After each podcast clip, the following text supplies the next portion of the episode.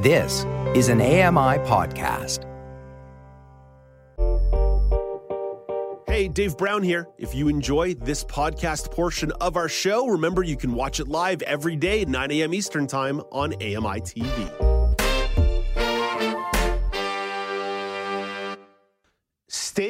World of entertainment, that's the content side, but there are bigger, broader themes to pull at from the year. And Laura Bain, that's the theme of your entertainment report today the biggest entertainment story of the year. Yeah, that's right. So there were lots of big stories this year. Hard to narrow it down, but I think to me, undisputably, the biggest story was the Hollywood labor disputes. And so the writers and actors strikes. Um, so I'll get your thoughts on that, I guess, in a moment. But um, yeah, so the writers went on strike at the beginning of May, and then the actors joined them in July. And uh, in both cases, you know, the major major studios who were pretty like resolute ended up caving to their major demands, uh, which of course, uh, you know, a lot of it had to do with the use of artificial intelligence and residual payments from streaming content. Mm. But just to talk about the impact, so there were 45,000 job losses and a $6.5 billion cost just in Southern California. Wow. Wow. And we know that the impacts went well beyond that, of course, and impacts here in Canada, where lots of productions do their filming.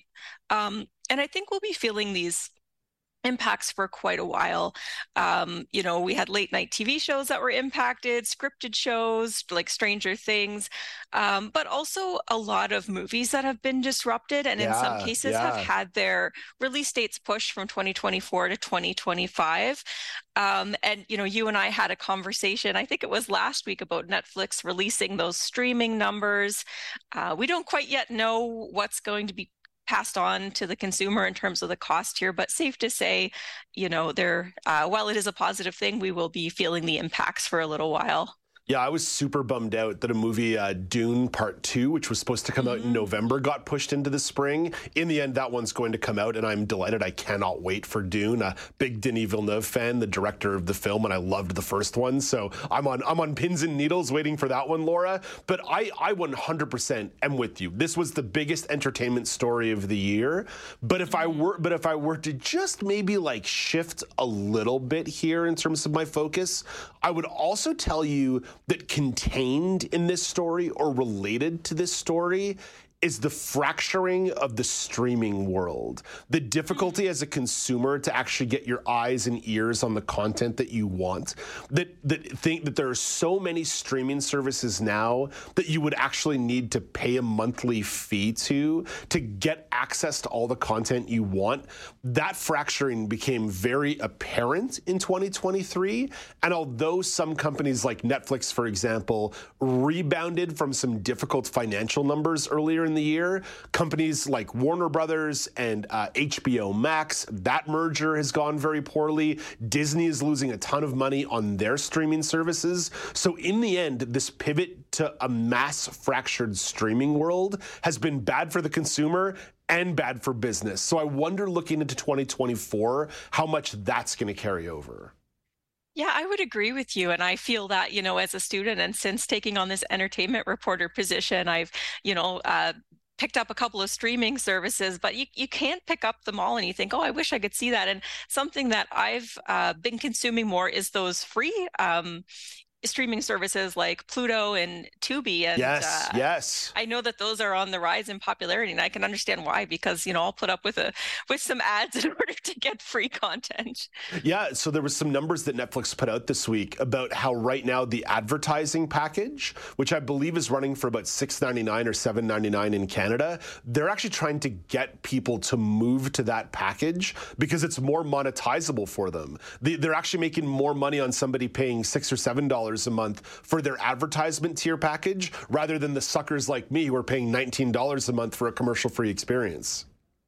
I don't know why I am more resistant to the ads with services like Netflix. Maybe it's, you know, if I'm paying anything for it, I don't want to put up yeah, with those ads. Yeah. Then with services like Gem or Pluto or Tubi, I'm feel perfectly willing to put up with ads because I'm literally paying nothing for it. Mm-hmm, mm-hmm. Hmm, I also wonder if we've been conditioned by the experience, right? That for our yeah. to our mind, the, the use of something like Netflix is meant to be done ad free. So we don't like the addition, whereas we've been normalized to ads in other spaces. It, it, there's, there's maybe a bit of a, a social psychology component to mm-hmm. it.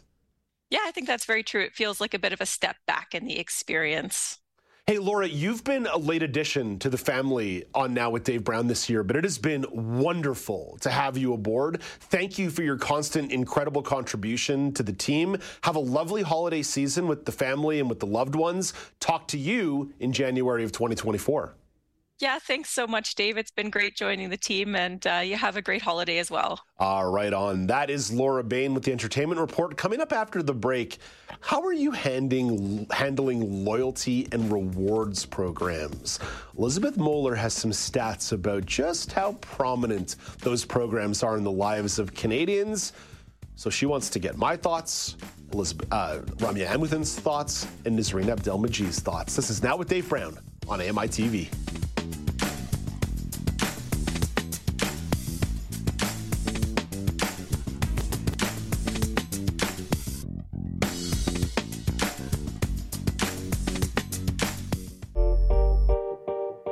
Dave Brown here. If you enjoy this podcast portion of our show, remember you can watch it live every day at 9 a.m. Eastern Time on AMI TV.